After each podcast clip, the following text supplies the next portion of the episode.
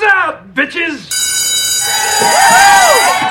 Congratulations, Greendale students. We pulled off another year and we're still standing. Take that, health inspector, building inspector, foundation inspector, waterline inspector, geologist, exterminator, plumber, and dad.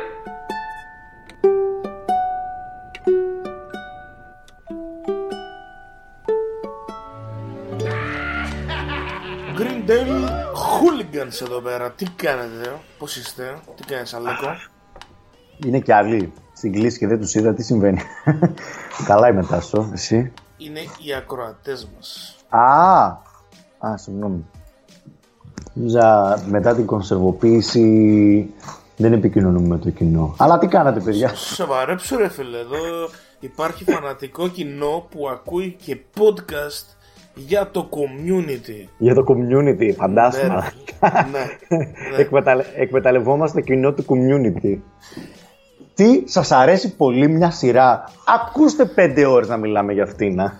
Έχουμε φτάσει, θα φτάσουμε στις 3 ώρες ναι, Θα ναι. επιστρέψουμε με τέταρτο επεισόδιο Στην ταινία; ή όταν ανακοινωθεί η ταινία.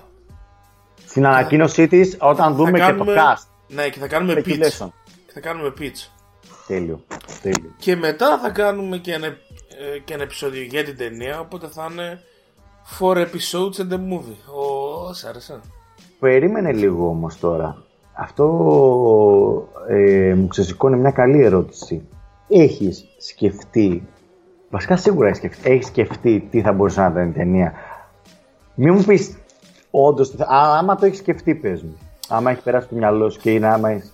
ή- α, αυτό θα ήθελα να το δω. Ναι, δες. Η εύκολη απάντηση είναι ένα από τα επικά τους επεισόδια μεγαλωμένο. Δηλαδή ένα paintball episode ή τύπου paintball και, να, ΟΚ. του, και να του βάλεις στεροειδή. Ή επειδή όλοι αυτό θα περιμένουν Ναι, αυτό... να το Να σου πας πω- σε κάτι πολύ πιο basic αλλά πολύ πιο ακριβώς αυτό που αγαπήσαμε όλοι ξέρω εγώ ότι το, στο τραπέζι μία ώρα να μιλάνε μπορεί να γίνει Ωραία. Άνω τελεία και να κάνουμε αυτή τη συζήτηση ή σε άλλο επεισόδιο στο τέλος αυτού. Γιατί όντως εγώ από τώρα μου έρχονται πολλά πράγματα που θέλω να συζητήσουμε πάνω σε αυτό το θέμα. Όχι στο μόνο στο τι θα μπορούσε να ήταν η ταινία, αλλά μ, ε, στο αν, δηλαδή, ok, Six Seasons and a Movie υπόθηκε, ωραία. Σαν, εμείς ναι, θέλουμε περισσότερο content του community, αλλά έχει νόημα αυτή η σειρά σε ταινία, σε, σε σκέλος ταινίας, σε σκελετό ταινίας, κατάλαβες τι εννοώ; Όχι μόνο, ναι, ΟΚ αλλά όχι το απλά μια μισή ώρα παραπάνω community. οκ. ξεχνάς όμως ότι πλέον έχουν πάρει το Hero Journey του Dan Harmon και το έχουν αντιγράψει όλοι όσοι κάνουν ταινίες πλέον. Δεν ξέρω αν το έχεις τσεκάρει. Άσχετο. Ναι. Αν εμπιστεύομαι κάποιον να φτιάξει μία ταινία με συνοχή. Εντάξει, η αλήθεια είναι δεν το έχει κάνει ποτέ. Γιατί δεν τον εμπιστεύομαι. Α, α, να το και αυτό. Να, να, ήταν και αυτό Ξέρεις που τι, ήθελα να πω. ξέρεις ότι Δεν τι. έχει κάνει ποτέ ταινία. Αυτός θα τη γράψει ο σκηνοθέτης. Θα είναι πιθανότατα οι Ρούσους που έχουν Θα τη κάνει. φτιάξω. Θα τη φτιάξω. Που έχουν κάνει ταινίες. Η αλήθεια είναι μόνο οι Marvel ταινίες τους είναι καλές. Γιατί οι υπόλοιπε είναι λίγο μιε. Και ότι έχουν ε, παλέψει γύρω-γύρω να κάνουν. Δηλαδή, ειδικά τώρα, αυτή τη στιγμή έχει- έχουν βγάλει μια καινούργια ταινία παραγωγή. το είδες, ως παραγωγή, το το, Extraction. Το είδες. Όχι, όχι. Αλλά ξέρεις ποιο είναι το θέμα, ότι δεν είναι σκηνοθέτης του Extraction. Ξέ- Executives είναι. Είναι Πα- executives και απλά μπαίνουν μπροστά γιατί είναι τα ονόματα. Δεν είναι δικιά τους ταινία. Δεν μπορούμε να την κρίνουμε σαν ταινία Ρούσους. Ναι, μπορούμε. Αυτοί έχουν κάνει Endgame, έχουν κάνει το Infinity, πριν κάνανε το Civil War και πριν από αυτό το Captain America. Δεν έχουν κάνει κάτι άλλο στη σκηνοθέτηση ενδιάμεσα, αν δεν κάνω λάθος. Καλή Τώρα, ερώτηση. περνάμε κατευθείαν στο community λέγοντας το εξής. Είδες το fight scene του Dean μέσα στο ασανσέρ στο επεισόδιο που ήταν ε, το εσπιονάζ. Ναι, ναι, ναι, ναι, ναι. Το οποίο Γιατί- είναι ακριβώς... γιατί με πας- Γιατί από- με πας τόσο μπροστά που ήθελα να πω ότι Σου είναι κάνω- ένα καλό paintball episode; Είναι ένα καλό paintball, αλλά θέλω να σου πω μόνο ότι το βλέπω και λέω, λέκα αυτό είναι ίδιο με το, επεισ- με το fight του Captain America. και, και λέω, πες μου σε παρακαλώ ότι αυτό έχει βγει πριν από το Captain America, θα σκίσω το βρακί μου τώρα. Αλλά τελικά είχε βγει μετά. και όχι Όπου, ε. μόνο κάνουν ομάζ στις ταινίες που ας πούμε οι συνεργάτες τους κάνουν, αλλά προς το τέλος το community κράζουν και απίστευτα Marvel. Ενώ, Ε, ναι. ενώ σε προηγούμενη σεζόν στην ε, πέμπτη αναφέρουν πολύ το ε, το Avengers για κάποιο Μμμ. λόγο. ναι, ναι, ναι, ναι, ναι. Τέλος κάνουν πάντων. αυτό. Έχουμε την πέμπτη σεζόν. Ναι. Επιστρέφουμε εκεί που ήμασταν στην τέταρτη, όπου έχουμε τον Dan Harmon να έχει απολυθεί, να γίνεται η σεζόν, τα είπαμε στο προηγούμενο επεισόδιο, και στο τέλος της τέταρτης ανακοινώνουν την επιστροφή του Dan Harmon. Yes. Μέσα Μετά, από... α, α, α, μετά από πολλές πιέσεις όπως έχουν πει και ξαναπεί κυρίως του Joel ε, McHale, του Jeff της σειράς. ο οποίος ε, έχει πει σε διάφορα πάνελ ότι ξεκίνησε την κίνηση τους πήρε όλους τηλέφωνο, τους λέει είστε μέσα, ναι και πιέσαν μαζί το network το network είδε ότι δεν κάτι δεν πήγαινε καλά όχι ότι αυτό που δεν πήγαινε καλά δηλαδή τα νούμερα γίναν καλύτερα στην πέμπτη αλλά επιλέξαν να τον πάρουν πίσω το είδες το ντοκιμαντέρ που σου έστειλα; Εννοείται. Ωραία. Όταν ο Dan Το Harmon Harmon, Town. ναι, όταν ο Dan Harmon απολύθηκε, ξεκίνησε να κάνει ένα podcast. Το podcast αυτό άρχισε να το κάνει live ε, μέσα σε comedy clubs και έκανε έναν χαμό γενικά. Ξεκίνησε να δημιουργεί ένα πολύ δυνατό κύκλο fan base το οποίο γενικά το έχει αυτό ο Dan Harmon. Δηλαδή, ό,τι και να πιάσει, κάνει ένα σκληροπυρηνικό fan base κοινό. Okay. Μόνο να σκεφτείς το, το fan base του Rick and Morty, Ε, ναι, okay. δηλαδή κλάφτα χαράλα μου. Παραλίγο να ρίξουν τα McDonald's. ναι, ναι, ναι. Δηλαδή, εντάξει, τα McDonald's Θυμάσαι τι χαμός είχε υποτιμήσαν το γίνει με Rick and αυτά τα- Morty. Φόβο, τι, τι είχε γίνει με αυτό το πράγμα τότε; Βασικά απέδειξε φίλε ότι είναι ντροπή να λες εκεί έξω ότι είσαι φαν του Rick and Morty. ναι, ναι, ναι. και, και είναι τσίμα τσίμα. Ποιο είναι το χειρότερο, φαν του Rick and Morty ή φαν του Star Wars; Ένα από τα δύο είναι το χειρότερο, δεν ξέρουμε. Σε, σε, σε βάρεσα σε... Α, Μαλάκα, μαλάκα πόνεσα πολύ με αυτό. Φίλε, Μαλάκα αυτή τη στιγμή πόνεσα πάρα πολύ. Δηλαδή α, αυτή τη στιγμή ξέρεις τι, άμα ήμασταν σε κομική σειρά θα, θα έδειχνε διάφορα πλάνα μέσα στην ημέρα μου που απλά σκέφτομαι αυτό και βογκάω μέσα μου, ξέρω στο λεωφορείο, πάω να βρέχει, να κοιτάω το άπειρο και απλά, απλά να βογκάω μέσα μου και να λέω πόρο, αλλά τι είναι όντως χειρότερο, δεν ξέρω. ε, ναι ρε φίλε, γιατί ας πούμε πριν από καμιά ωρίτσα μπαίνω στο YouTube και μου πετάει ο αλγόριθμος ένα, ένα βίντεο το οποίο είναι ένας τύπος ο οποίος κράζει πάλι την απόφαση της Kathleen Kennedy να πάρει την showrunner του Russian Doll το οποίο η κριτική Πολύ το καλό, έχουν- πολύ το έχουν καλό. αποθεώσει. Εγώ δεν το έχω δει. Το Ωραία έχεις είναι. δει, σ' άρεσε; Ε, το έχω δει, είναι, Ε, ναι. είναι μια ωραία σειρά, μια πολύ ωραία σειρά. ΟΚ, η Kathleen Kennedy πήρε αυτήν, την ε, showrunner, για να τρέξει μια σειρά Star Wars, η οποία θα είναι ε, female ε, κεντροποιημένη. Ναι. Σε, με Ωραία. εφημερίδες και τα λοιπά. Έκραζε Να- ο τύπος γι' αυτό λες και έχει δει οτιδήποτε. Να πω Οτιδήποτε. κάτι, να πω κάτι. Ναι. Υπάρχει Πες, πες το κάτι. τώρα Star Wars σειρά που είναι με female protagonist. Για την Ασόκα μιλάμε. Ναι. ΟΚ. Ε, τι Μπορείς δε- να είναι, μπεις είναι από- δε- στον τύπο από κάτω και να το γράψεις κανένα σχόλιο γιατί ο τύπος είναι κλασικό παράδειγμα ότι να είναι Star Wars fan. Επιστρέφουμε στο τέτοιο. Κάνει ο... Ξεκινάει με την απόλυσή του για να τη βγάλει πέρα αυτό το podcast και λέει θα κάνω και παναμερικάνικο tour, κάθε μέρα άλλη πόλη, ε, συνέχεια ε, show μετά το show, βγάζοντας στην ουσία την πίκρα του, γεμίζοντας το χρόνο του και κάνοντας κάτι βασικά για να μην σκέψετε. Εγώ έτσι το πήρα. Πώς το είδες εσύ; Και εγώ νομίζω ότι έβλεπα ότι είναι ένα attempt να γεμίσει τον εαυτό του και τον χρόνο του, να πάρει την... Ουσιαστικά ε, νομίζω ότι στην αρχή ήταν απλά μια ψυχοθεραπεία για αυτόν, όπως είναι για πολλούς ε, το podcast, ρε παιδί μου. Ε, επειδή ήταν και αρκετά προσωπικό και γυρνούσε γύρω από αυτό να σαν ναι, προσωπικότητα. Δεν είχε context, δεν, είχε, δεν είναι σαν το δικό μας. Okay, τώρα θα μιλήσουμε για αυτή τη σειρά, τώρα μιλήσουμε για αυτό. Να ξεκινούσε και απλά έκανε πράγματα. Ξεκίνησε ψυχοθεραπεία και μετά όταν άρχισε να παίρνει αυτή την επιβεβαίωση από τον κόσμο, αυτή την αγάπη, όλη αυτή να, ε, ουσιαστικά αναπλήρωσε αυτό το κενό του community που είχε το fanbase και όλα αυτά που τον γέμιζε. αλλά ήταν μια λύση στο να, να μπορέσει να διαχειριστεί την απόλυση του.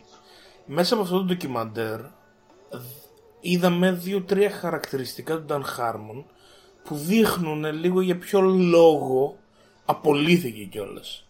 Ότι είναι πολύ κακός μέσα στη συνεργασία του με τους υπόλοιπους δεν ακούει καθόλου τι θα πει το κανάλι το οποίο έχει και αυτό κάποιους λόγους. Αυτό το ε, έδειξε ότι ακούει το κανάλι, σημείωσε πάρα πολύ καλά. Να πούμε στους ακροατές που δεν είδαν το, το, τέτοιο ότι απλά σε αυτό το ντοκιμαντέρ που απλά το δείχνει να, να γυρνάει να κάνει το tour του ρε παιδί μου στην, ε, ε, άμα είστε fan του community ωραίο να το δείτε βέβαια.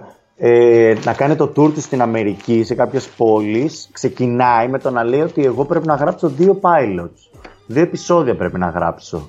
Επειδή είναι ταυτόχρονα writer για, σε πολλές σειρές ή μπορεί να είναι βοηθός writer, να μην είναι lead ε, και αυτά τα αναβάλεις συνεχώς μέχρι που φτάνεις σε ένα σημείο που τα έχει αναβάλει τόσο πολύ που δεν, δεν πάει άλλο. Πούμε. Αυτό το δείχνει ότι όντως δεν είναι καθόλου καλός ε, συνεργάτης. Δεν είναι επα, επα, επαγγελματικός, είναι αναβλητικός πάρα πολύ.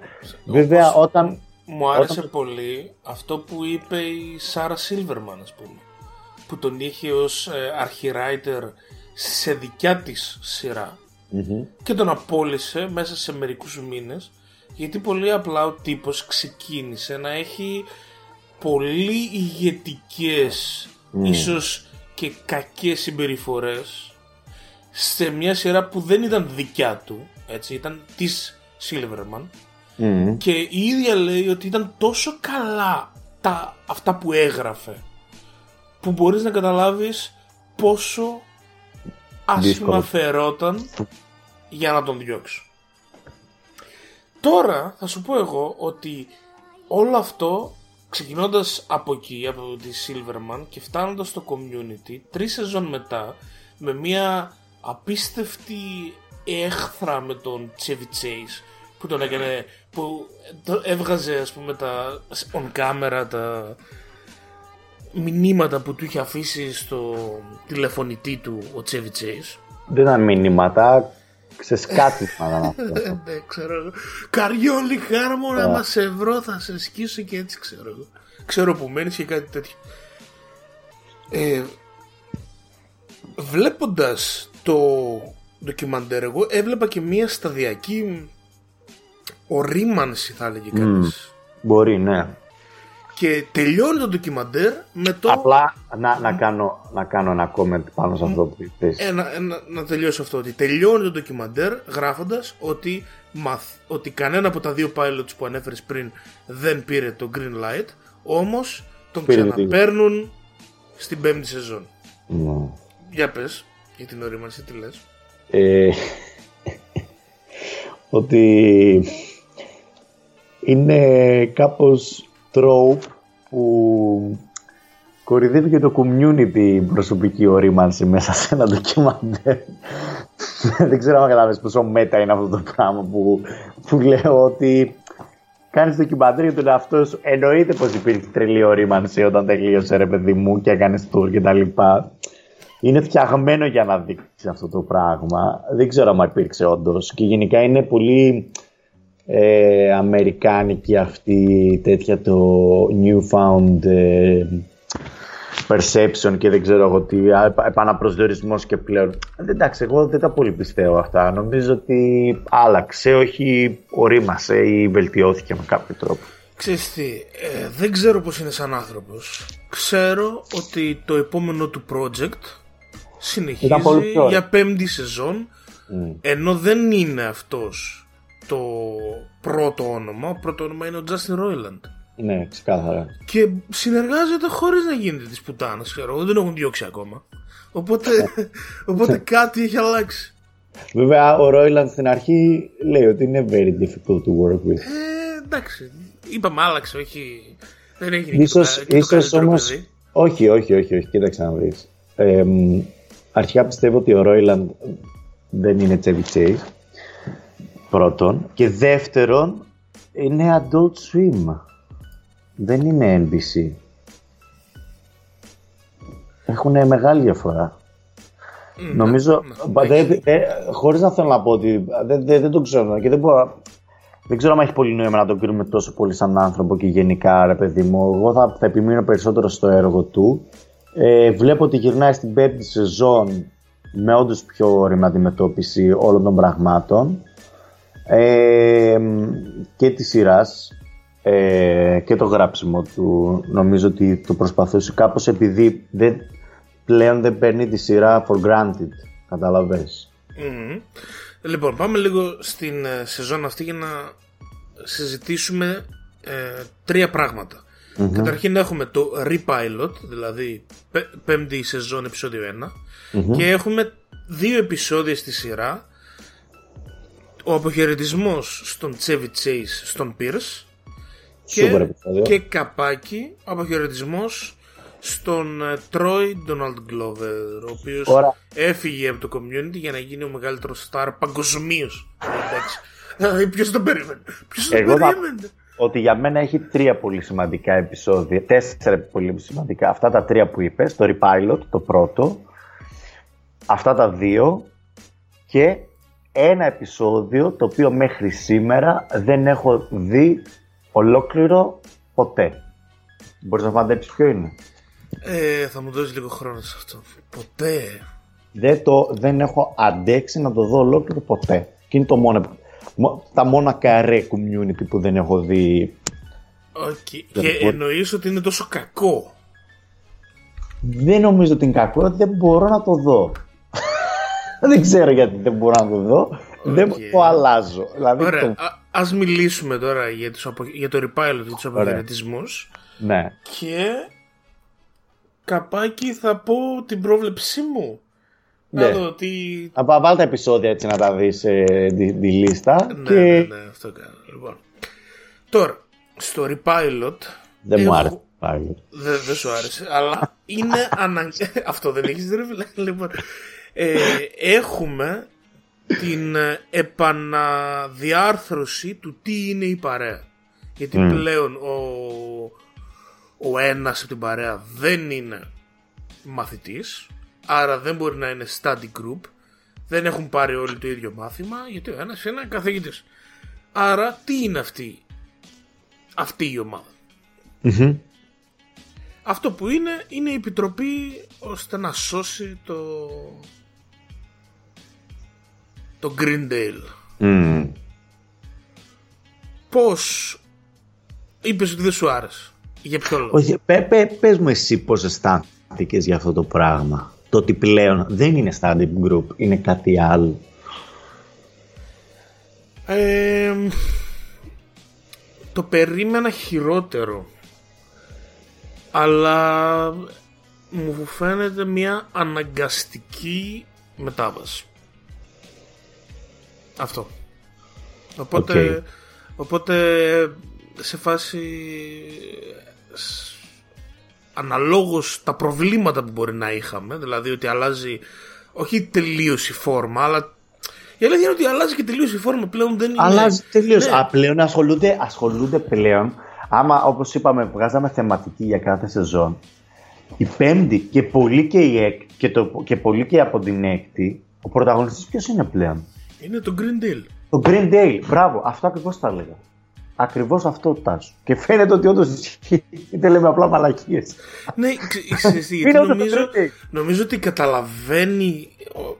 Δεν ξέρω αν το καταλαβαίνει ο Dan Harmon ακριβώς, αλλά το να δείξεις ότι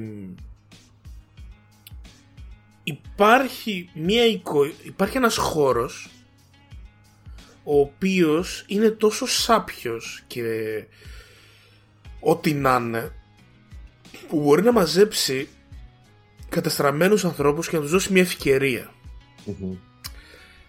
Αυτό είναι το study group, αυτό είναι και το Green Και έχοντας μια σειρά η οποία ε, ξέχασα τι θέλω να πω. Μαλάκα σκάλωσα. Σκάλωσα, ξέρεις γιατί. Ε, θα σου πω γιατί. Ε. Γιατί έχω στο μυαλό μου ακριβώς ποιο επεισόδιο δεν, δεν μπορέσει να δεις και αυτό είναι το G.I. Jeff. Ναι. το βρήκα. Ναι. Πολύ κακό επεισόδιο, ρε. Το έχεις δει. Ναι, το, ναι, ναι, ναι, το, το, ναι. Μπορώ να το δεις. Είναι ωραίο. Είναι όντως έχει, έχει value. Όχι. Ωραία, δεν μπορώ να το δω. Δηλαδή, είναι μέτριο animation που. Βασικά Κοίτα, είναι, είναι G.I. Joe animation. Το, το μόνο ωραίο αστείο είναι ότι είναι η κριτική που κάνουμε όλοι σε όλα τα PG-13 action movies. Κανείς δεν σκοτώνει yeah. κανέναν. Οπότε όταν ο Τζεφ ξεκινάει να πυροβολάει και θερίζει κόσμο, εκεί είναι αστείο, ρε φίλε. Και ας πούμε, ο, το, σκοτώνει εξ αρχής τον ε, υπαρχηγό τον Κόμπρα και στην κηδεία του ο Κόμπρα, ο αφεντικός των Κόμπρα είναι ο ίδιος ο είναι ο Κόμπρα, δεν ξέρω, δεν θυμάμαι.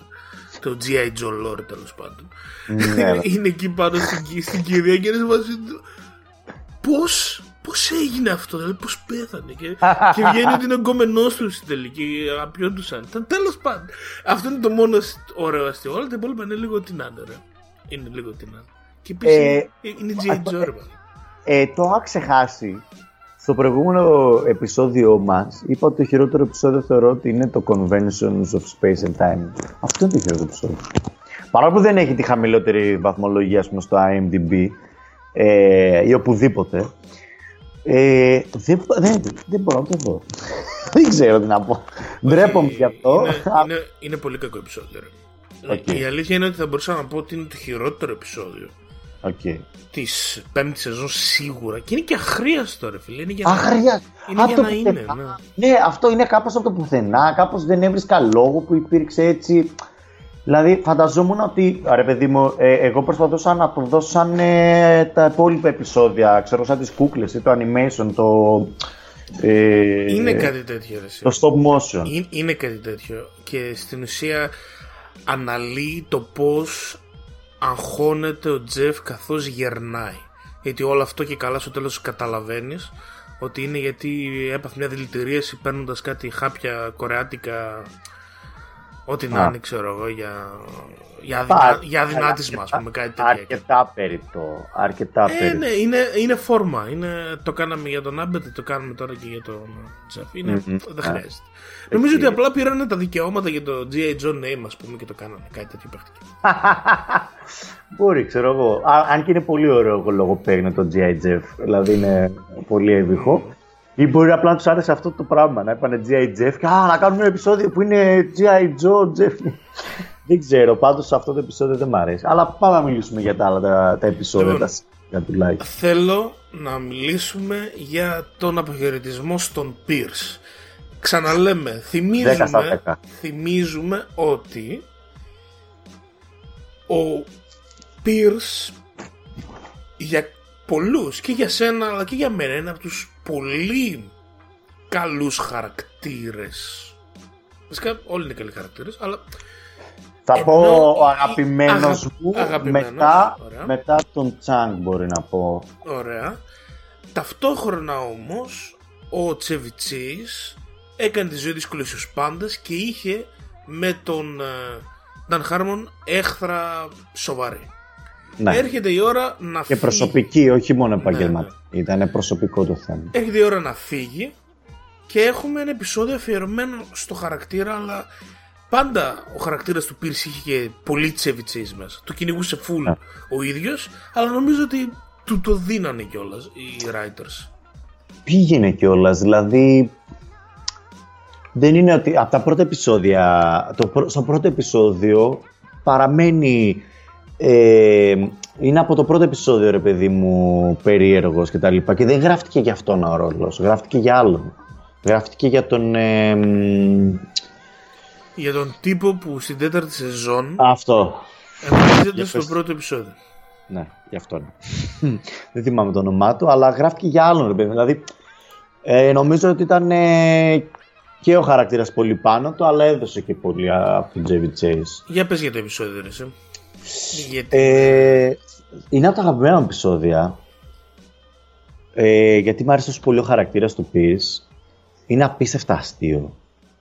Ε, μ, ο Τσάνγκ είναι ε, απίστευτος που τα εκεί πέρα.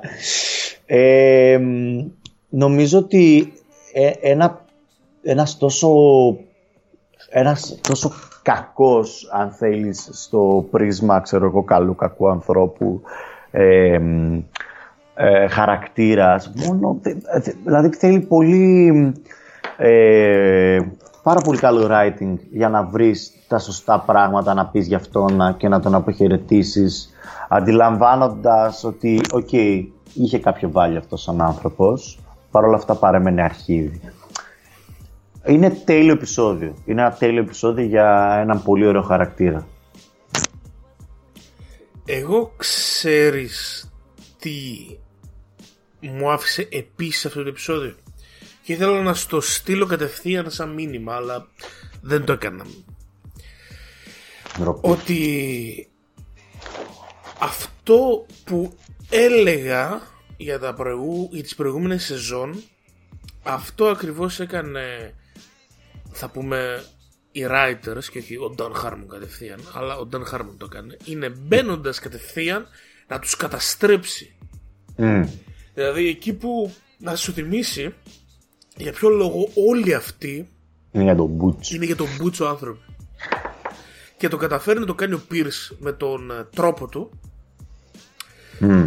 αλλά βγάζονται. Και το έκανε αυτό. Σε όλο το επεισόδιο είναι αυτό, ρε φίλε. Είναι- Τα δύο τρίτα του επεισοδίου είναι αυτό. Να τους βάλει κάτω και να δείξει πόσο για τον Μπούτσο άνθρωποι είναι. Γιατί αν δεν είναι για τον Μπούτσο άνθρωποι, δεν έχει σημασία το ότι είναι καλύτεροι όταν είναι μαζί. Ή γίνονται καλύτεροι στο τέλος της ημέρας. Ναι.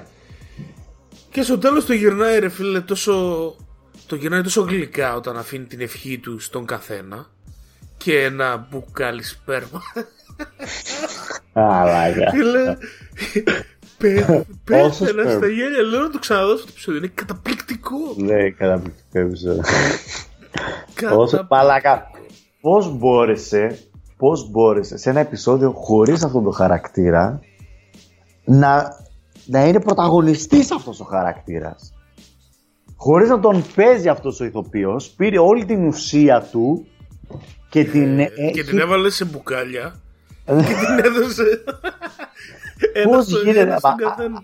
αυτό, αυτό πάει να πει δηλαδή α- απίστευτο, απίστευτα καλά γραμμένο επεισόδιο. Δηλαδή πήρε ένα χαρακτήρα που δεν υπάρχει πλέον, δεν παίζει, έχει μαλώσει κιόλας με αυτόνα και, και είναι σε όλο το επεισόδιο εκεί πέρα, μπροστά, τον βλέπεις, τον αισθάνεσαι. Είναι απίστευτο. Τέλος πάντων, ένα πάρα πολύ καλό επεισόδιο. Μμ, ε, All time classic θα έλεγα. Από τα καλύτερα επεισόδια που έχει γράψει το community. Όπως και το επόμενο. Όπως και το επόμενο. Ο- Βασικά, ναι, όπως και το επόμενο. Καθώς με το τέλος αυτού του επεισοδίου έχουμε την, την αρχή του plot για το, για το για ποιο λόγο φεύγει ο Τρόι. Μμ. Ο Πίρς αφήνει σε ποιον, στον μαύρο πιτσιρικά, το, πλ- την περιουσία του με τον όρο να κάνει το γύρο του κόσμου με το πλοίο του το οποίο λέγεται Childish Tycoon. Wing, wing. Μμμ. Και το επεισόδιο έχει στην ουσία να κάνει και με τον Τρόι αλλά και με τον Νάμπετ ο οποίος και ο ένας και ο άλλος πρέπει να αποχαιρετιστούν ο καθένας να ξεκινήσει ένα καινούριο ταξίδι. Ο Τρόι ε, πραγματικά να γίνει ε, κύριος του εαυτού του να ταξιδέψει σε όλο τον κόσμο κτλ. Και, και, να αφήσει, και να αφήσει πίσω του ας πούμε το, το role model που έχει που είναι ο Τζεφ και να γίνει αυτός κάποιος άλλος και επίσης να αφήσει τα air condition ε, το ξεχνάμε αυτό και ο Άμπεντ ξεκινάει πραγματικά την ενήλικη ζωή του Για πες για το επεισόδιο ε, είναι από αυτά τα, τα paintball episodes εγώ το θεωρώ το paintball episode της πέμπτης σεζόν ουσιαστικά ε, αυτό. Γιατί έχει αυτό το ότι όλο το Greendale μεταμορφώνεται σε κάτι. Ε, υπάρχει προφανώς το high stakes ότι κάποιος κερδίζει κάτι και ε, ε, όσο αγάπησα τα paintball episodes τόσο αγαπάω και αυτό εκτός από το τέταρτη σεζόν το paintball episode ε, δείχνει πάρα πολύ έτσι, το πόσο παιδί παραμένει ο Αμπέτσος στο μυαλό του και πόσο τρώει και αυτός είναι παιδί στο μυαλό του αλλά θέλει να μεγαλώσει παίζοντας ένα παιδικό παιχνίδι. Ε, άμα μπορέσω να το βάλω στα, στα paintball episodes θα το βάλω μετά από το πρώτο ως το αγαπημένο μου γιατί έχει και πάρα πολύ συναισθηματικό παράγοντα το τι φεύγει ας πούμε ο Τρόι ρε παιδί μου και έχει μια πλοκή πολύ πιο ενδιαφέρον από ε, των υπόλοιπων επεισοδίων που ουσιαστικά τα stakes δεν ήταν ψηλά, ήταν λεφτά ή early registration οτιδήποτε. Που, ΟΚ, okay, αλλά τώρα φεύγει ο Τρόι. Έχεις ένα χαρακτήρα που ήταν από τους αγαπημένους. Θα μου πεις ποιος δεν ήταν, αλλά πολύ αγαπημένος χαρακτήρας, ρε παιδί μου, ο Τρόι. Πολύ συμπαθητικός κιόλας και δεν ήθελες καθόλου να φύγει. Αλλά νομίζω αυτό το επεισόδιο σηματοδοτεί, ρε παιδί μου, την αλλαγή πλέον εντελώς του community. Και Είναι τώρα, το τελευταίο επιτέλους, επιτέλους, επειδή το τυζάρω τρεις εκπομπές τώρα, θέλω να διαβάσουμε το γράμμα που εβγαλε φωτογραφία-φωτογραφία στο Twitter ο Donald Glover όταν έφυγε. Όταν ανακοίνωσε ότι δεν συνεχίζει άλλο. Yes.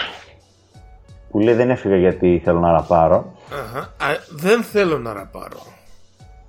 Ήθελα να είμαι on my own, να είμαι μόνος μου, να προσπαθήσω μόνος μου. Mm. Που είναι ακριβώς αυτό που κάνει ο Τρόι. Ναι. Ήμουνα άρρωστος αυτόν τον χρόνο. Ε, έχω δει πολλούς ανθρώπους να πεθαίνουν αυτόν τον χρόνο. Μάλλον από την οικογένειά του. Mm, Αυτός, δεν ξέρω. Αυτή είναι η πρώτη φορά που έχω νιώσει αβοήθητος.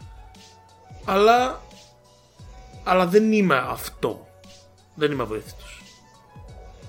Ψάχνω κάτι να είμαι μαζί του, να ακολουθήσω κάποιο τα σχέδιο, το blueprint, ε, αλλά πρέπει να είμαι, πρέπει να προσπαθήσω μόνος μου. Φοβάμαι για το μέλλον, φοβάμαι ότι οι γονείς μου δεν θα ζήσουν ε, αρκετά για να δουν τα παιδιά μου. Φοβάμαι ότι το show μου το Ατλάντα θα. Ε, το είχε ξεκινήσει ήδη το δυνατό Ατλάντα τότε. Ε, φαντάζομαι το έκανε pitch στο τέτοιο. Το έκανε pitch στο FX. Γιατί κάνα δύο χρόνια μετά βγήκε, οπότε τότε το έγραφε. Το 16 βγήκε, άρα τότε μιλούσαμε για το 15, άρα 14 βασικά. άρα ήταν στο Πιθανό. production. Πιθανό να ήταν στο production, ναι. Φοβάμαι ότι το κορίτσι μου θα μείνει έγκυος. Όχι στο σημείο που το θέλουμε, στο χρονικό σημείο που το θέλουμε. Φοβάμαι ότι δεν θα φτάσω ποτέ στο top potential μου φοβάμαι ότι αυτή ακόμα είναι ερωτευμένη με εκείνον τον τύπο. Τώρα, απλά λέει τις σκέψεις του, έτσι. Ε, τώρα ας πούμε να λέει τη γυναίκα του. Okay. Τώρα εδώ ας πούμε έχει μία πρόταση που είμαι σε φάση What the fuck are you talking man μου; I'm scared I will never grow out of bro rape Πρέπει Δεν να ξέρω τι σημαίνει αυτό Νομίζω ότι bro rape εννοεί την κουλτούρα, ρε παιδί μου, των τύπων... Ε, δεν ξέρω, το, των τύπων που απλά ξέρω εγώ την πέφτουν σε εγκόμενες και τέτοια. Μπορεί να εννοεί κάτι τέτοιο. Μπορεί. Φοβάμαι ότι πολλοί άνθρωποι θα πιστεύουν ότι μισώ τη φιλή μου. Φοβάμαι ότι πολλοί άνθρωποι θα πιστέψουν ότι μισώ τις γυναίκες. Μισώ τους ανθρώπους που, δεν, που μπορούν να μην πούν τίποτα. Μισώ το ότι νοιάζομαι για αυτό που λένε οι υπόλοιποι άνθρωποι.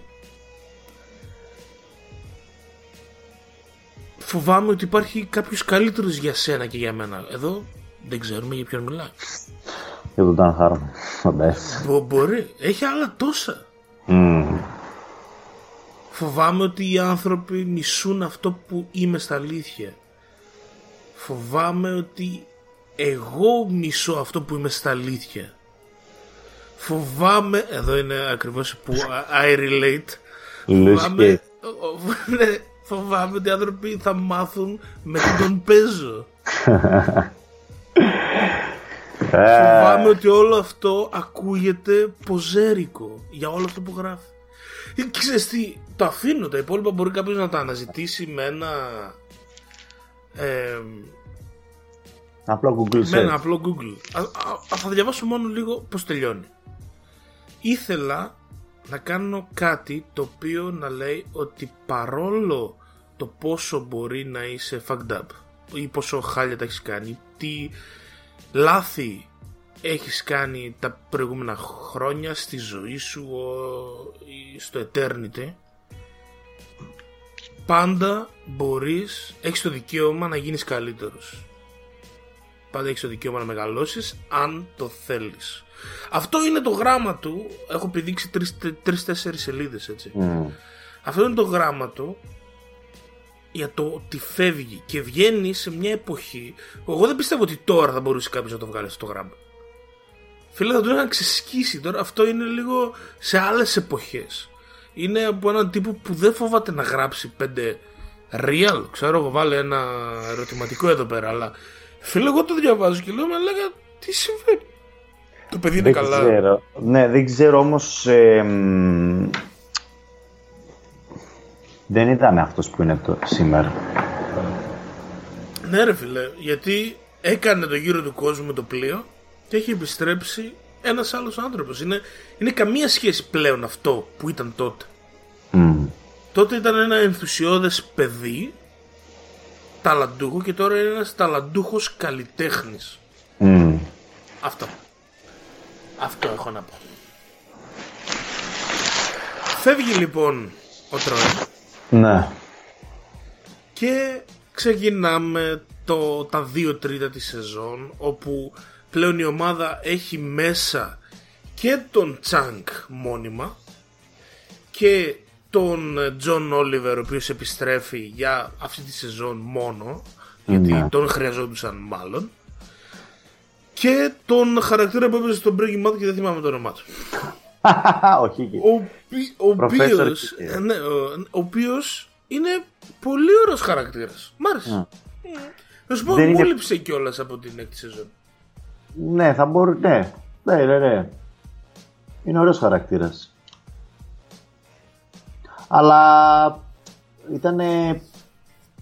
Εμένα μου άρεσε ότι μπορούσαν να κάνουν έναν χαρακτήρα εμφανισιακά σαν τον Pierce, αλλά όχι σαν τον Pierce και ήταν ενδιαφέρον ρε παιδί μου να δεις κάτι εξίσου, όχι εξίσου καλό εντάξει. Ε, τουλάχιστον κάτι εξίσου τίμιο ρε παιδί μου, ε, τουλάχιστον πολυδιάστατο στα παρόμοια τέτοια. Αλλά ε, σε αυτά τα επεισόδια είναι που, που πλέον, δηλαδή είναι τα τελευταία character episodes, αυτά τα δύο που τους λέει, που τους αποχαιρετάει. Μετά μπαίνουν... ε, Μην ξεχνάς το G.A. Jeff. Τέλος πάντων. Πάμε Α, παρακάτω. βέβαια, βέβαια, εντάξει, πρέπει να πούμε ότι έχει και από τα πιο... Έχει και- και το επεισόδιο 3 που είναι, που είναι horror με τον Ass Crack Bandit. Α, εντάξει, από τα πιο αστεία επεισόδια. Ναι, αυτό, το- αυτό είναι πολύ καλό και στην έκτη σεζόν μας τη Ζάρη η Άννη ότι αυτή είναι. Δηλαδή, Ρε ναι, το κάνει αυτό και δεν ξέρω. Ό,τι να είναι. Ό,τι Τέλος να πάντων, πολύ καλό επεισόδιο και αυτό. Αν και το καλύτερο επεισόδιο της σεζόν. Ε, είναι. Να πω ότι έχω υπάρξει θύμα έτσι. Ασκρακ. ναι, ρε φίλε. Πλάκα κάνει. Ό,τι να δεν δεν- δεν θυμάμαι ποιος ήταν. Σίγουρα όχι, Άννη.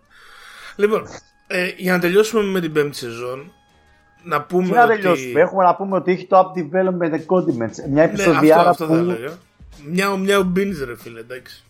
που, που υπήρξε μετά ανάλογο στο ε, Black Mirror. Το Και οποίο δεν εκεί- είναι τόσο Και καλό. η Κίνα το κάνει αυτή τη στιγμή real life, έτσι. Ναι. Δεν ξέρω Ναι, πώς ναι, το- ναι, ναι. Είναι, είναι απίστευτο επεισόδιο. Άλλο ένα επεισόδιο κάπως σαν τα ε, paintball episodes, που ήταν πολύ θεματικά. Ε, πολύ ενδιαφέρον επεισόδιο και βαθύ, καλογραμμένο.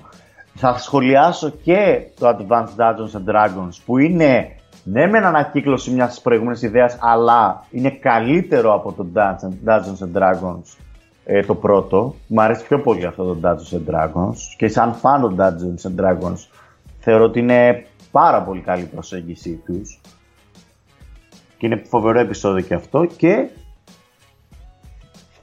έχουμε και το φινάλε.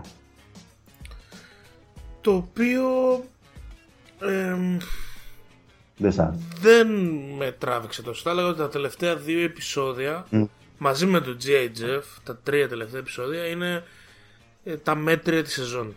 Ναι, ναι, ναι. αλλά, θα, κα- αλλά θα κρατήσω το εξής ότι το νόημα αυτής της σεζόν είναι το repilot στην ουσία το, το να επιστρέψουμε στα basic της κατάστασης.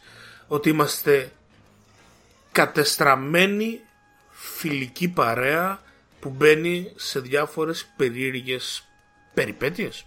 Αυτό είναι το community. Να. και τους πήρε έξι επεισόδια για να φτάσουν σε αυτό, να το πούν ότι είμαστε πλ- πλέον back on track, συν ταυτόχρονα να καταφέρουν να έχουν τα επεισόδια με τον Τρόι και με τον Pierce, δηλαδή έχεις και αυτό δηλαδή, έχεις να αποχαιρετήσεις δύο πολύ σημαντικούς χαρακτήρες, για τον Dan Harmon ο Donald Glover Troy είναι η σημαντικότερη φυγή, δηλαδή ακόμα μέχρι το τέλος. Να. Μέχρι το τέλος κλαίει για αυτόν, δηλαδή ειλικρινά κλαίει που έφυγε. Και ακόμα το λέει ότι ένα πράγμα που άλλαξε το community είναι η φυγή του Donald Glover. Αλλά δεν ξέρω αν το εννοεί τόσο on screen ή και πίσω.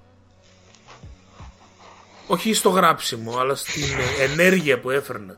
Ναι, Όλοι αυτό λένε. το λέγανε ότι, ναι, ότι στα, στο γυρίσμα δεν ήταν πολύ...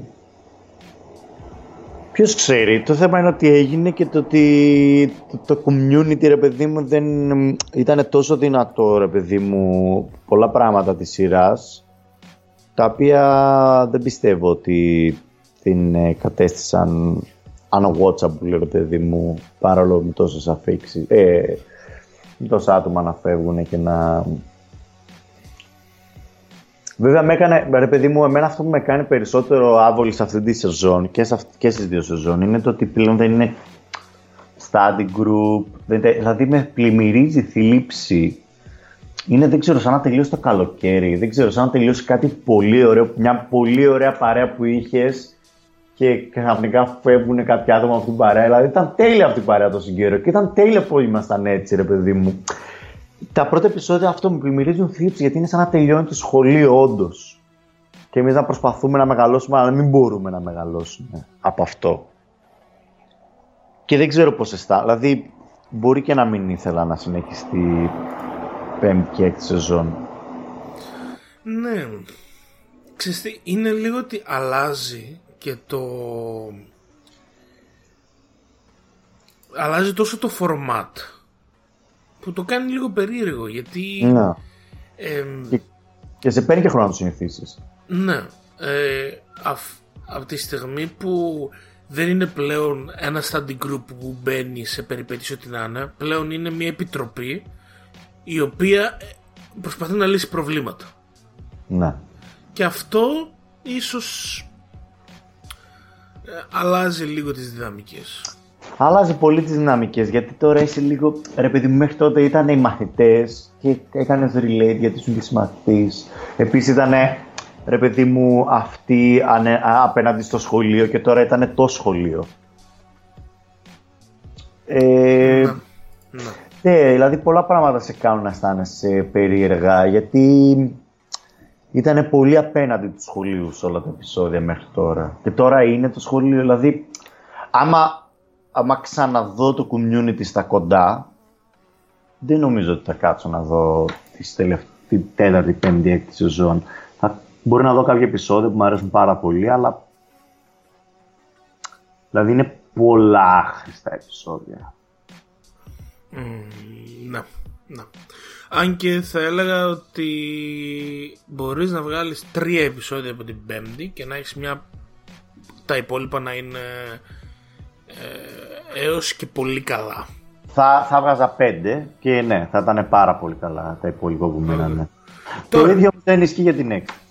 Πάμε λίγο τώρα στην έκτη όπου ο Ντίν φέρνει τον, την χαρακτήρα της Φράνκι μέσα στο παιχνίδι η οποία είναι αυτή η οποία είναι η σοβαρή που θα βάλει λίγο κάποια πράγματα στη θέση τους και μπαίνει και ο Ελρόι Πατάσνικ ο οποίος είναι αυτός που είναι ο μαύρος της παρέας Α, δεν έχουμε μαύρο πλέον. Ναι, δεν έχουμε μαύρο, μας τελείωσαν οι μαύροι αφού έφυγε η Σίρλι.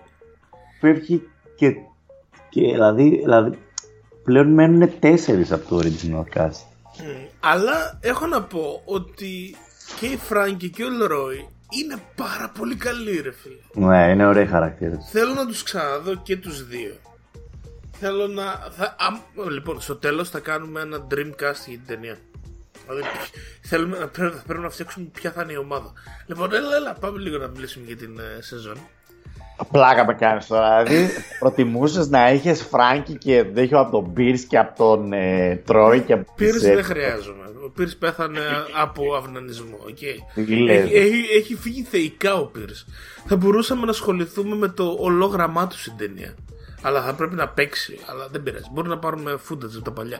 Ήδη κάνω pitch. Ήδη κάνω pitch. ρε μαλάκα. Αλλά δες. Τρόι Άμπεντ, Άννι, Σίρλεϊ, Τζεφ, Τσανγκ, Ντιν, Ελρόι και ε, Φράνκι. Και είμαστε μια χαρά. Ο Όλιβερ στην τέταρτη σ' άρεσε. Ε, Στην ο- πέμπτη, στην ο πέμπτη, Όλιβερ δεν συγγνώμη. μου άρεσε γενικώς ποτέ. Και εμένα ρε φίλε, δεν μ' άρεσε ποτέ ο χαρακτήρας. Δηλαδή ήταν απλά ένας συχαμένος Άγγλος. Ούτε το αστείο. Δεν ξέρω, επειδή δεν είμαστε Αμερικάνοι για να μισούμε τους Άγγλους, ρε παιδί μου, για να. Δεν. δεν... Εν τω μεταξύ, στο... σε αυτό που κάνει τώρα είναι φοβερός, ρε παιδί μου. Θεωρώ πάρα πολύ ωραία την εκπομπή του. Αλλά ο χαρακτήρας του δεν μου αρέσει καθόλου σε καμία σεζόν. Το πρώτο που θέλω να σχολιάσουμε από την έκτη σεζόν είναι τον Τσάνκ και τον Κεν Τζέουγκ να παίζουν ε, τον... Ε, Αποθέωση. Έλα ρε φίλε. Αποθέωση να παίζει το καράτε kid μαλάκα τον. ε, Τον Μιγιάγκη. Μιγιάγκη. Μιγιάγκη, Τον βέβαια. Μιγιάγκη. Ε, να σου πω Ο- κάτι. ο- Είναι εκπληκτική η ερμηνεία. Και βασικά μου αρέσει πάρα πολύ ο Τσάνκ σε αυτή τη σεζόν. Μ' αρέσει έτσι. Αχ, εμένα αυτά έλεγα το αντίθετο. Δεν μου άρεσε καθόλου ο Τσάνκο είναι σε αυτή τη σεζόν. Καθόλου. Δεν ξέρω, εμένα μου αρέσει πάρα πολύ. Είναι, Ε, λίγο, είναι- είναι πότε- λίγο σαν τον Τρόι, Ναι, αλλά στο τέρμα υπερβολικό του. βέβαια. Και μπορεί να κάνει αυτές τις εκλάμψεις, δηλαδή να παίξει τον Μιγιάγκη όπως ο Τρόι κάποτε έκανε την, ε, του χορού, την... ε, Ναι, ναι. ε, κάτι τέτοια, αλλά ρε φίλε πόσο ωραία τον παίζει ο τέτοιος ρε εσύ. Ο Δεν παίζει Ken φοβερά. ρε. Παίζει, παίζει φοβερά. Παίζει φοβερά. Δηλαδή αυτό το επεισόδιο που είναι σε αυτό να είναι. Ε, αν εξαιρέσει τα δύο τελευταία, το καλύτερο της σεζόν. Με διαφορά κιόλας. James. Είναι το καλύτερο της σεζόν. ναι. Είναι το πιο αστείο σίγουρα της, ε, της σεζόν. Γενικά στα σεζόν νιώθεις ότι έχει αλλάξει λίγο η παραγωγή, λίγο η σκηνοθεσία, λίγο κάποια πράγματα είναι διαφορετικά, λίγο τα χρώματα. Τέλος πάντων. Ε, ναι, γιατί δεν είπαμε το βασικό. Ναι, δεν για είπαμε πες. το βασικό ρε φίλε, ότι στην πέμπτη σεζόν γίνεται η... το κόψιμο τελικά από το NBC. Cancelled. Και έρχεται το υπέρτατο αυτό κανάλι, το οποίο έχει το ίδιο όνομα με τον email provider μου, το, το οποίο το έχω ακόμα γιατί είναι το πρώτο email που έφτιαξα στη ζωή μου και το χρησιμοποιώ ακόμα. Το οποίο κάποτε αυτό το, αυτή η εταιρεία ήταν μια από τις μεγαλύτερες του κόσμου. Ναι. Και κόντραρε, κόντρα, κόντραρε Google στα ίσα. Ναι. Και μπορεί αυτός να είναι ο λόγος που δεν είναι τόσο. ναι. Και αποφάσισε η Yahoo να κάνει κανάλι. Έχει κύριε ρε φίλε. Αποφάσισε το Yahoo και να, ποιο να κάνει κανάλι. Και να έχει ως ρε παιδί μου το money bringer αυτή τη σειρά ενώ έχουν φύγει οι τέσσερις, οι τρεις από τους εφτά ε, ναι, αυτό ε, ήταν το ε, πρόβλημα. Το κοινό έχει φύγει. Αυτό, αυτό ήταν το πρόβλημα. Ε, το κοινό έχει φύγει δύο σεζόν πριν. Και τώρα τι πας να κάνεις, μια έκτη σεζόν εδώ πέρα. Δηλαδή, τι, τι να κάνει; Τι να κάνει το community. Δηλαδή, είναι, δηλαδή, να put things in perspective, δηλαδή τι του ζητάς να κάνει; Δεν μπορεί να το κάνει αυτό το community. Δεν είναι τόσο popular ούτως ή άλλως. Να σου πω κάτι και στα καλά του να ήταν το community και η τρίτη σεζόν να ξεκινούσε στο Yahoo δεν θα, δεν θα έπαιρνε τα λεφτά που ήθελε. Αυτοί θέλανε πιλαράκια. Αυτοί κάνανε μια κίνηση που θα μπορούσε να την κάνει μόνο το Yahoo ρε φίλε. γιατί πας να κάνεις τώρα κανάλι τύπου Netflix να το κάνει το Yahoo και βλέπει λίγο το landscape και λέει τι μπορώ να πάρω και παίρνει αυτό που έκοψε το NBC γιατί δεν είχε νούμερα του σκάει πάνω από 40 εκατομμύρια που δεν φαίνονται Ρε φίλε δεν φαίνονται έχεις ένα paintball episode το οποίο είναι πάρα πολύ καλό ναι, αλλά με δουλεύεις τώρα τα λεφτά που ξοδέψανε στο πρώτο με αυτό. δηλαδή τώρα να, λέμε και τα πράγματα που έχουν. Στο άλλο μεταμορφώσανε όλο το Green Day. Δηλαδή η πρώτη σκηνή που ξυπνάει ο Τζεφ και είναι πουτάνα όλα. Δηλαδή μόνο αυτή παίζει να στήχει όλο αυτό το επεισόδιο. Γιατί ήταν και modern espionage ρε παιδί μου, ήταν κρυμμένη. Δηλαδή, όχι okay, το φοβερό επεισόδιο, αλλά δεν έχει τόσα λεφτά όσο τα άλλα. Mm. Σε τι τα ρίξαν τα λεφτά, στο τεράστιο χέρι; δεν ξέρω. Λοιπόν, δες, έχουμε στα παράδεκτα 40 εκατομμύρια. 40 εκατομμύρια. Και πολύ απλά η σειρά κόβεται στο τέλος της έκτη σεζόν επικά με το Yahoo να κλείνει γιατί έδωσε 40 εκατομμύρια στο community Γύρισε δύο, ξέρω. γύρισε δύο. Δεν ξέρω μα γύρισε ούτε 10 χιλιάρικα, ρε Δεν. Μαλάκα, πέσει να σου πω κάτι. Ούτε εμείς δεν το βλέπαμε τότε. Δηλαδή, θυμάμαι απλά να κατεβάζω τη σεζόν. Από πού το βλέπει από το Yahoo; Δεν ήταν διαθέσιμο στην Ελλάδα. Ισχύει, δεν ήταν διαθέσιμο στην Ελλάδα. Ναι, ναι. Και ήταν απλά ένας player. Δεν ήταν. Ήταν σαν να είναι το YouTube στη δεύτερη χρονιά του. Δηλαδή δεν μπορώ να καταλάβω τι είχαν στο μυαλό τους οι boomers του, για, του Είναι, ακρι, είναι ακριβώς αυτό και μιλάμε τώρα για μια εταιρεία που κάποτε πατούσε, πατούσε το λαιμό της Google ρε φίλε και μέσα σε λίγα χρόνια ξεπουλήθηκε στην AOL που ανήκει τώρα. Τώρα στα λέω. Γιατί είμαι Yahoo custom. Ναι, ναι. Κατάλαβες. Κάθε μέρα μπαίνω Yahoo. Εγώ, εγώ νόμιζα. Είναι... Καταρχήν τροπή σου που μπαίνεις ακόμα Yahoo και είναι Gmail όπως. Έχω προφανώς Gmail, αλλά δεν τα χρησιμοποιώ για οτιδήποτε άλλο εκτός από. Δεν ξέρω εγώ. Ποια από site, ποια site δεν θέλω να έχουν το βασικό μου email, βάζω το Gmail μου εκεί πέρα. και εδώ θα θυμίσω θα θυμίσω την ατάκα του μεγάλου Donald Glover Troy Φοβάμαι να μάθει ο κόσμος με τι I masturbate του. Άρα βάζεις κάτι που. Α πούμε, περίμενε λίγο, γιατί τώρα αυτό που λες ε, είναι βλακεία. Στο κινητό σου δεν έχεις το Gmail σου. Ποιος είπε ότι έχω ένα Gmail, ρε φίλε, σοβαρέψε. Α, συγγνώμη. το Gmail είναι τόσο οργανικό και ωραίο και εύκολο. Έχω 4-5 ενώ, ενώ έχω το σάπιο το Yahoo που δες τώρα, δες τώρα τι, πόσο, τι τυπάδες είναι αυτοί στη Yahoo ρε. Αυτό που τους έκανε όνομα είναι το email. Ναι. Και μέσα σε αυτό προσπαθήσαν να φτιάξουν ε, μία σουίτα εφαρμογών ακριβώς όπως η Google με το Ναι, Gmail ναι, ναι. και την Google. Ωραία. Μόνο που αυτοί έχουν τη μηχανή αναζήτησης και γύρω-γύρω φτιάξαν ε, τα Ναι. υπόλοιπα. Τι κάνανε. Φτιάξαν και αυτοί το Yahoo Search ναι. όμως κυριολεκτικά παίζει να μην μπαίνει κανένας στον κόσμο.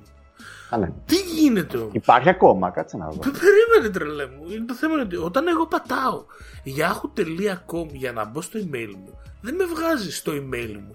Με βγάζει στο Yahoo Search. Πρέπει με το search Και να βρεις. πρέπει, και πρέπει να κάνω κλικ στο κουμπί για να μην πάει στο email μου. Και θα μου πεις τώρα γιατί δεν κάνω Gmail; Έτσι, ρε φίλε, γιατί ήμουν 14 όταν το έκανα το Yahoo. Δεν το Δίκαιο. αλλάζω. Δεν το αλλάζω με τίποτα Δίκαιο. ποτέ. Δεν θα γίνει αλλαγή, ρε. Δεν γίνεται να υπάρχει αυτό το πράγμα. Πω, πω, πω. Και το λόγο τους είναι χάλια. και Πω. Λοιπόν, θα τα πού- να πούμε λίγο γρήγορα για τα τρία τελευταία επεισόδια. Τα οποία εγώ θα. Κάτσε, ότι περίμενε, είναι περίμενε, κορυφαία. περίμενε. Ε, που- Για πες. Ο- ο- Περίμενε, περίμενε. Ένα πράγμα θα πω, γιατί το είχα αναφέρει και πρέπει να το πω, ότι με έχουν ενοχλήσει αυτή τη σειρά. Α, το, αυτό είναι το τρίτο επεισόδιο που με έχουν ενοχλήσει πολύ. Ένα είναι το GIGF που δεν έχω δει. Ένα είναι το, όπως είπα πριν, το Conventions. Και ένα είναι το δεύτερο επεισόδιο, Land More Maintenance and Γιατί ρε φίλε, είναι, είναι, μα- πολύ, είναι πολύ αστείο επεισόδιο, ρε φίλε. Είναι εκεί αστείο γιατί δίνει- είναι, πολύ- είναι ωραίος ο Dean. Ναι, ρε φίλε, αλλά δίνει ο Ντίν ρέστα. Δεν ξέρω, φιλέ, δε, να σου πω κάτι. Το community ήταν πολλά περισσότερα από αυτό το επεισόδιο παλιά. Και είναι επι- επι- ένα, επικε- ένα επεισόδιο που είναι επικεντρωμένο σε ένα αστείο, που είναι εντάξει πολύ αστείο αυτό το αστείο, αλλά δεν ε, φεύγει ποτέ από αυτό το αστείο. Και μια, ένα side ε, story που είναι εντελώς βαρετό και άχρηστο. Το θυμάσαι ποιο είναι το side story; Όχι, γιατί μάλλον ήταν βαρετό και άχρηστο.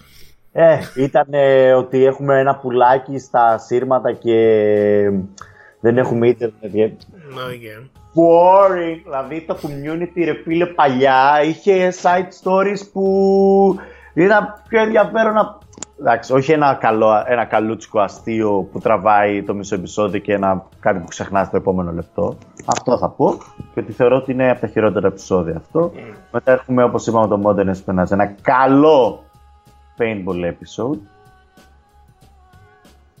Ήτανε καλό, ρε φίλε. Ήταν πολύ καλό. Και έχεις το wedding videography. λοιπόν, δες. Ο Γκάρετ το χρειαζόταν. Ναι, ρε. Ένα τέτοιο επεισόδιο. Δηλαδή το άξιζε. Ναι, ναι. Το Επίσης, θέλω να σου πω. Σου θύμισε τίποτα η γυναίκα του Γκάρετ; ναι, ναι. Ναι, είναι, είναι η γυναίκα του Νταν Χάρμον, έτσι. Α, και λέω, ρε, το σκέφτηκα, αλλά στην αρχή, λέω, κάπως τα κιλά δεν με κολούσανε, κάτι, κάτι δεν με κολούσε ρε φίλε, αλλά ναι, ΟΚ, εντάξει, it makes sense. Make sense. Right. Είναι η γυναίκα του, Νομίζω είναι ότι αυτή που, είναι- αυτή που έπαιζε στο τέτοιο, στο... στο Ντοκιμαντέρ. ε, ναι, ναι.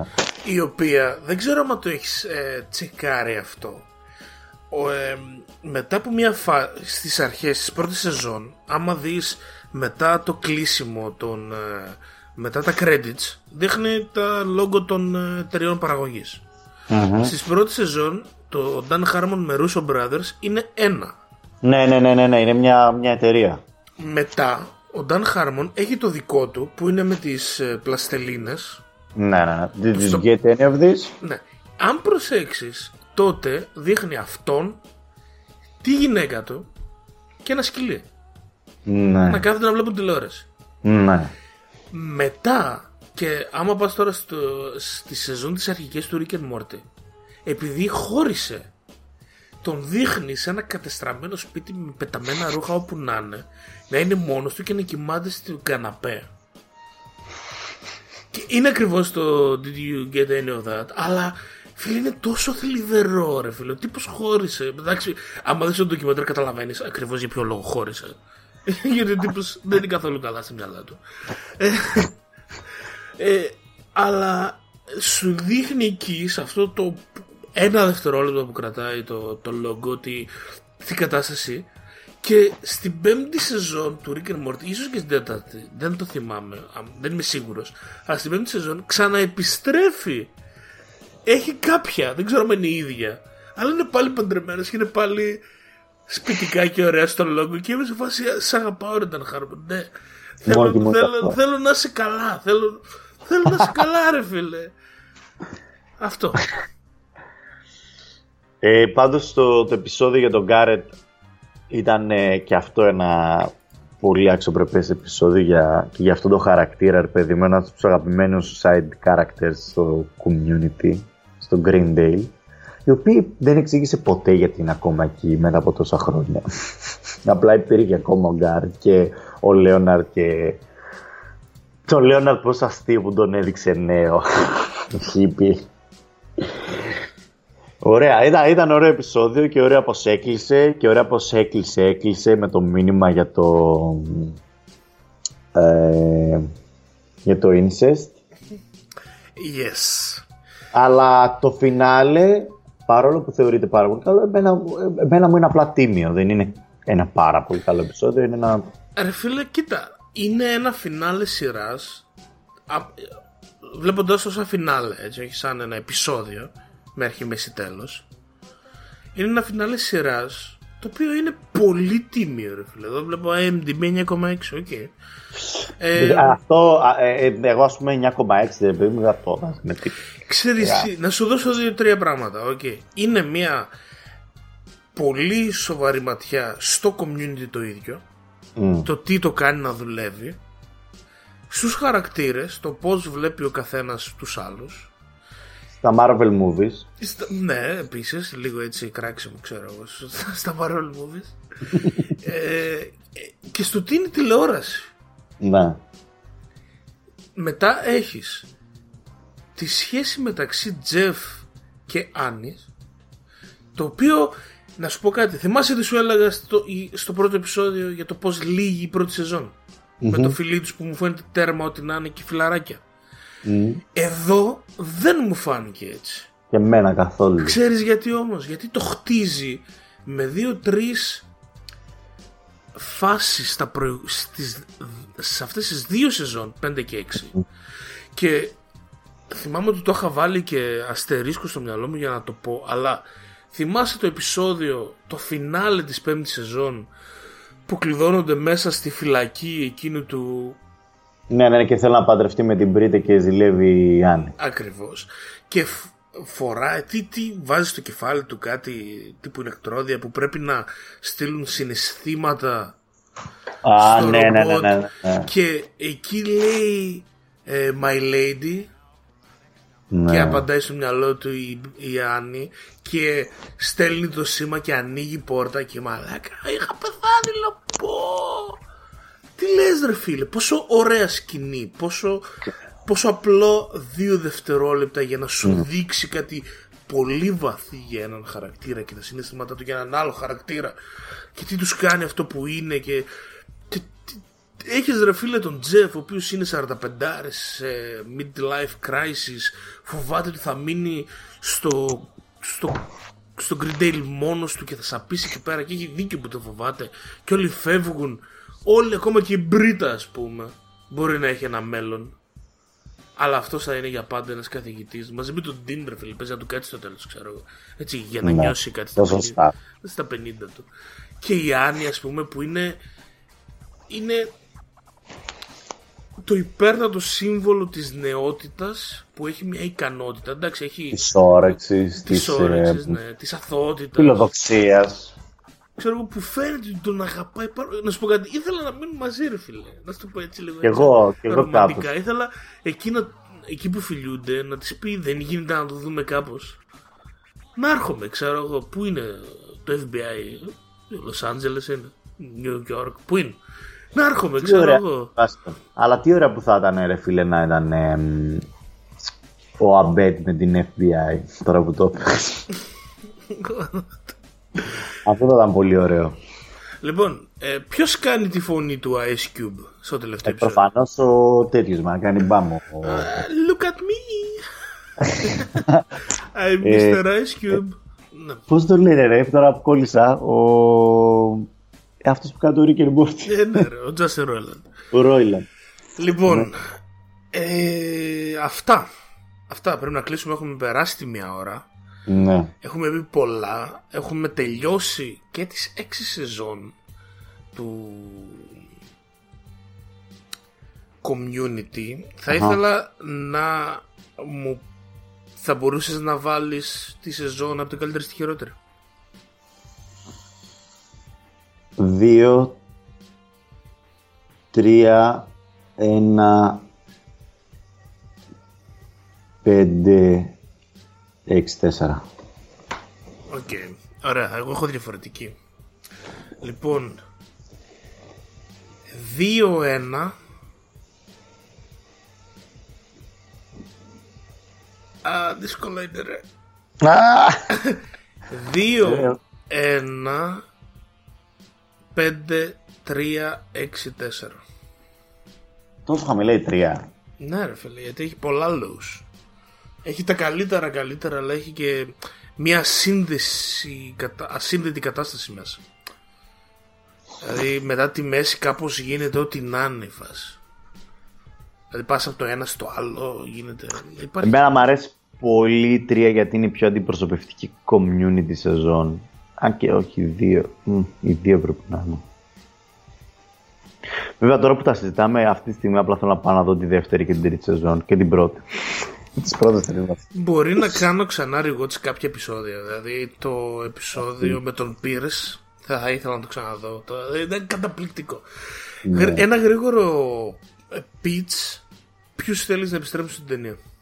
Κάνε μου την ομάδα. Σαν βασική ομάδα. Δεν θα το σκεφτώ καν. Τη βασική εφτάδα, τίποτα, κανέναν άλλον. Και Chevy Chase. Ε, τι λέει, δεν Πασκαλά. πρόκειται να γίνει. ρε Δεν φίλε, με όμως. Το νοιάζει ξέρεις πώς ότι θα δεν πρόκειται να γυρίσεις. γίνει. Δεν με νοιάζει, κάνε prequel, δεν με νοιάζει. Δεν είναι αυτό το θέμα. Το θέμα δεν είναι πώς θα, πώς θα έρθει μες στο plot. Δεν με νοιάζει. Αλλά δεν πώς με- θα έρθει ο ηθοποιός ρε φίλε. Δεν δεν- δεν με νοιάζει. Ένα fun fact και το κλείνουμε. Το ξέρεις ότι ο Μακχέιλ έχει παίξει τον Chevy Chase Ναι. σε ταινία του Netflix; Ναι. Δηλαδή Είναι πολύ αστείο. Είναι πολύ αστείο. Την έχω δει κιόλας. το δεν είναι. A Stupid and Futile uh, uh, Gesture. Gesture. Ναι, gesture. Αυτά. Λοιπόν, ήμασταν οι Green Daily Hooligans. Θα Τα επιστρέψουμε. αγαπάμε πολύ το community. Παραμένει, αν όχι η αγαπημένη μας, από τις πιο αγαπημένες σειρές. Αυτή θα ήταν ε, η ερώτησή μου. Τη θεωρείς το καλύτερο sitcom ή όχι; Ε, όχι, Να θυμίσω ότι είχες πει ε, το Πρώτο Always το- Sunny. Όχι, θα το βάλω πρώτο το Always Sunny. Δηλαδή, όντως, ρε παιδί μου, μετά από. Όταν τε- κλείνει η τρίτη σεζόν, μιλάμε για 30 επεισόδια, 30 κάτι επεισόδια, τα οποία από όλα αυτά μπορώ να επιλέξω 10 που μου αρέσουν πολύ. 10-15 ξέρω εγώ. Τα υπόλοιπα είναι πολύ μέτρια και στο Always Sunny δεν νιώθω ότι υπάρχουν πολλά μέτρα επεισόδια όσο το community. Αυτό και έχω γελάσει, δηλαδή υπέ- υπήρχαν πολλά επεισόδια τα οποία με αφήνανε πολύ αδιάφορο. Αυτό, αλλά στην καρδιά μου μέσα το community είναι όσο τίποτα άλλο. Το είδα σε, και σε μια ηλικία ρε παιδί μου το έχω συνδυάσει και με κάποια πράγματα, δηλαδή όπως όλοι μας ρε παιδί μου με τα αγαπημένα μας πράγματα το έχουμε συνδυάσει με κάτι. Εγώ το, το έχω συνδυάσει με μια πολύ ωραία εποχή, με κάποιους πολύ ωραίους ανθρώπους που το έβλεπα τότε μαζί. Ε, έχει άλλη καρδιά. Δηλαδή, αντικειμενικά θα έλεγα το Always Sunny, αλλά στην καρδιά μου είναι ξεκάθαρα πρώτο, με τεράστια διαφορά. Από οποιαδήποτε άλλη σειρά έχει, έχω δει ποτέ μου. Εγώ βάζοντας έναν αστερίσκο ότι δεν έχω δει το Always Sunny και είναι μια ντροπή αυτό, ξέρω. Ε, παίζει άμα συνεχίσει η καραντίνα κάπως έτσι να, να πω. Με 14 σεζόν, φίλε. 14. Από 10 όμως, εντάξει, 10 επεισόδια έχει. ναι. Οκ, εντάξει. Ε, θα την βάλω στην πρώτη θέση, φίλε. Είναι, είναι τόσο στα γούστα μου Μμμ. που ακόμα και στα χειρότερά της είναι top. Αυτό. Λοιπόν, Ωραία. επιστρέφουμε με τέταρτο επεισόδιο όταν ανακοινωθεί η, σ- η ταινία. Ήμασταν οι Greendale Schools. Three podcasts and one more. Question mark. Yep. Βασικά hashtag. Hashtag, ναι. Ε, pop, pop. Pop, pop.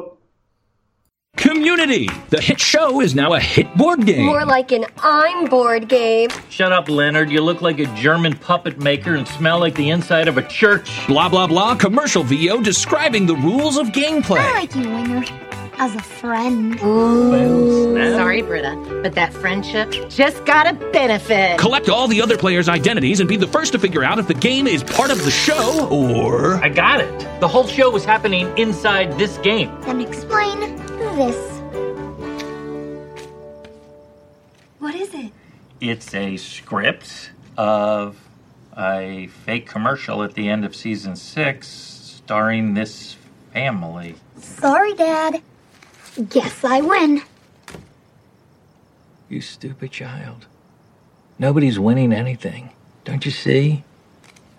This means we don't exist. We're not created by God, created by a joke. We were never born and we will never actually live. Dice not included, some assembly required. Lines between perception, desire, and reality may become blurred, redundant, or interchangeable. Characters may hook up with no regard for your emotional investment. Some episodes too conceptual to be funny, some too funny to be immersive, and some so immersive they still aren't funny. Consistency between seasons may vary. Viewers may be measured by a secretive, obsolete system based on selected participants keeping handwritten journals of what they watch. Show may be canceled and moved to the internet where it turns out tens of millions were watching the whole time. May not matter. Fake commercial may end with disclaimer gag, which may descend into vain Chuck Lorre-esque rant by narcissistic creator. Creator may be unstable. Therapist may have told creator this is not how you make yourself a good person. Life may pass by while we ignore or mistreat those close to us. Those close to us may be those watching. Those people may want to know I love them, but I may be incapable of saying it. Contains pieces the size of a child's esophagus.